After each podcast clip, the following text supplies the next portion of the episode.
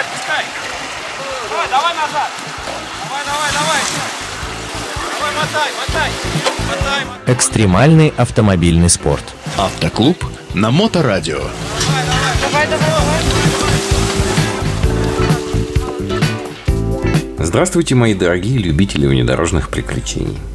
А что это я все о спорте да об истории легендарных машин? Я уверен, что среди вас найдется довольно много поклонников путешествовать на автомобилях. И вот я надеюсь, что мой рассказ будет интересен не только им, но и тем, кто только планирует посвятить свою жизнь созерцанию потрясающих мест, которыми столь богата наша страна. В августе мне довелось принять участие в качестве видеооператора в сложной и очень интересной автомобильной экспедиции по Северному Уралу вместе с проектом знаменитого путешественника Евгения Шаталова Red Off-Road Expedition. Почти две недели вдали от цивилизации, в краю легенд, низкого неба и плотных свежих ветров, в компании прекрасных, сильных духом людей. Я не знаю, сколько у меня уйдет передачный рассказ обо всех этих событиях, но такой мини-сериал я вам точно обещаю. Готовы? Тогда устройтесь поудобнее, закройте глаза и дайте волю своему воображению. Я уже давно отказался от долгосрочного планирования и привязки к постоянным проектам. А, В том числе это для того, чтобы иметь возможность в любой момент схватить камеру, шлем, э, прыгнуть в машину и стремительно трансгрессировать в сторону новых, неожиданных и прекрасных приключений. Ну вот, собственно, так получилось и в этот раз. С легкой руки моего друга Евгения Шаталова и при поддержке крупнейшего магазина внедорожного снаряжения 4 на 4 Sport.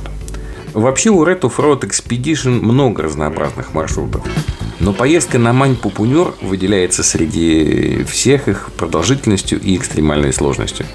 И даже при хорошей подготовке далеко не все опытные путешественники доходят до пупов.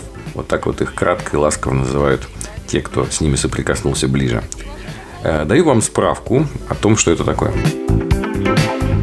Мань-Пупунер или э, столбы выветривания – это геологический памятник в Троицко-Печорском районе Республики Коми. Находятся эти столпы на территории Печора-Илычского заповедника на горе Мань-Пупунер, что на языке манти местных жителей означает «малая гора идолов».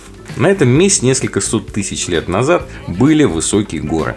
Но время, дождь, снег, ветер, мороз и жара постепенно разрушали, и в первую очередь разрушали они слабые породы. И, как вы понимаете, горы по своему составу неоднородны.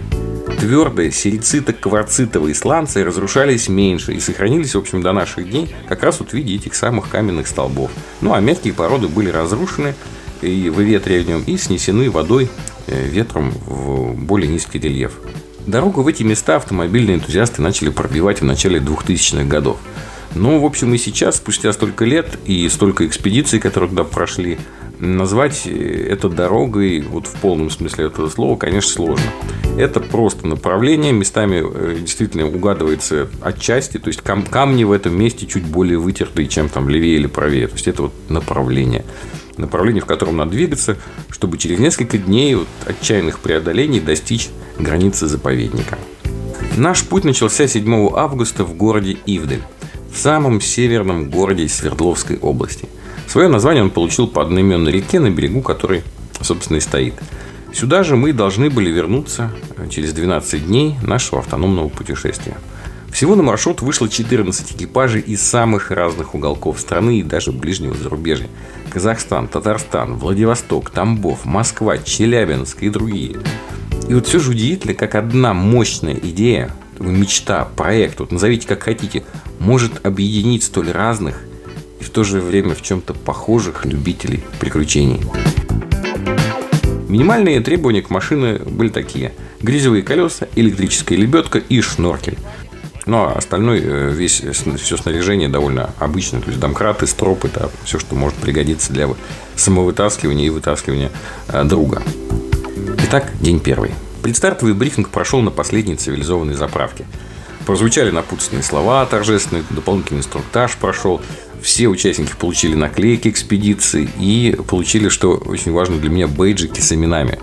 Э, Ведь большинство ребят э, видели друг друга впервые. И вот первые пару дней именно эти бейджики очень здорово выручали при личном общении. А, Ну, потом, конечно, все перезнакомились, и больше этих бумажек на веревочке никто не надевал. Погоды. Погоды стояли, ну, примерно такие, как и на большинстве роликов из этих мест, которые можно увидеть в интернете. То есть, постоянный такой мелкий моросящий дождь, немножко прохладно, ветрено. Но мы, полные сил, энергии, еды и топлива, в районе 4 часов дня выдвинулись в сторону первой большой промежуточной нашей цели к легендарному и таинственному перевалу Дятлова. Дойти до него в первый же и даже во второй день у нас задачи не стояла.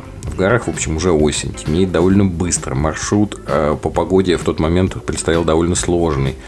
Так что в первый короткий такой день мы, э, пролетев последние там более-менее приличные дороги, именовав поселок Вижай, мы заночевали на берегу реки Северная Ташемка. Э, место оказалось настолько популярным, то есть та поляна, где мы разбили лагерь, находилась прямо около брода, и мимо нас постоянно сновали туда-сюда машины, квадроциклы, и вот даже грузовики проезжали. Здесь, здесь еще чувствовалось какое-то дыхание цивилизации. То есть мы были не одни, вокруг еще были люди. Но телефоны уже не ловили, и информационный детокс, столь популярный у жителей больших городов, уже начался. Сразу скажу про организацию лагеря, потому что в этот вечер, да и практически во все вечера, она не отличалась друг от друга. Мы находили максимально ровную, насколько это вообще в горах возможно, ровную поляну, большую такую, и туда помещали все свои автомобили так, чтобы еще оставалось место для общих шатров под кухней и столовой. Большинство участников спало в машинах, что, в общем, максимально удобно и правильно в подобных путешествиях. У ребят были оборудованные спальные места. Ну а я за неимением своего транспорта тренировался в скоростной установке и сборке палатки. И под конец экспедиции я так наловчился, что, выбрасывая палатку в воздух, успевал набить ее вещами, пока она еще не приземлилась. Э, Все дело в том, что вбивать удерживающие палатку колья в камни, ну, скажем так, несколько проблематично. Поэтому палатка не становилась для меня летающим домиком или из волшебника изумрудного города только потому, что там лежало мое съемочное оборудование и я – в особенно ветреные ночи я просыпался, в общем, от ощущения, что уже пролетаю где-то Саратов.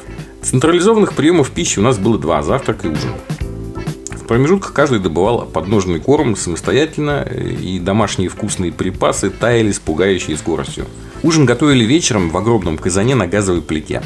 Спасибо руководителю экспедиции по совместительству талантливому повару Максиму Шишкину – Блюда почти не повторялись и каждый раз радовали питательностью и отменным вкусом.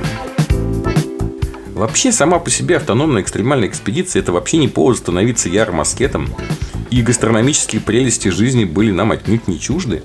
Поэтому помимо закупленных продуктов и проверенных рецептов, мы добывали грибы, которых в горных лесах э, очень много. То есть, видимо, отсутствие грибников совсем лишает бдительности эукариотические организмы.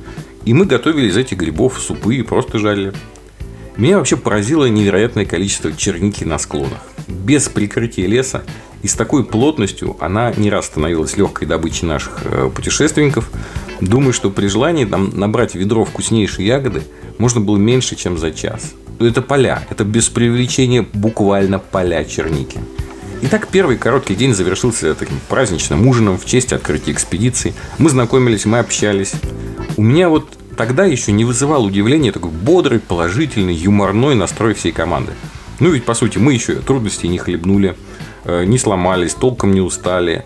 А вот под конец поездки я искренне не мог понять, откуда у уставших, вымотанных бессонницей, постоянными перипетиями людей берется столько витальности, столько чуткости к ближнему и такому хорошего здорового юмора.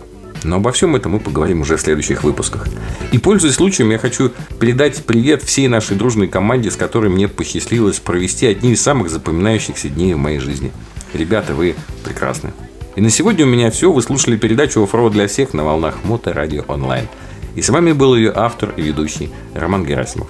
До новых встреч в эфире. А, да, вы это, уже такой грязный, смотри, весь мокрый. Практики без здоровья. Автоклуб на Моторадио.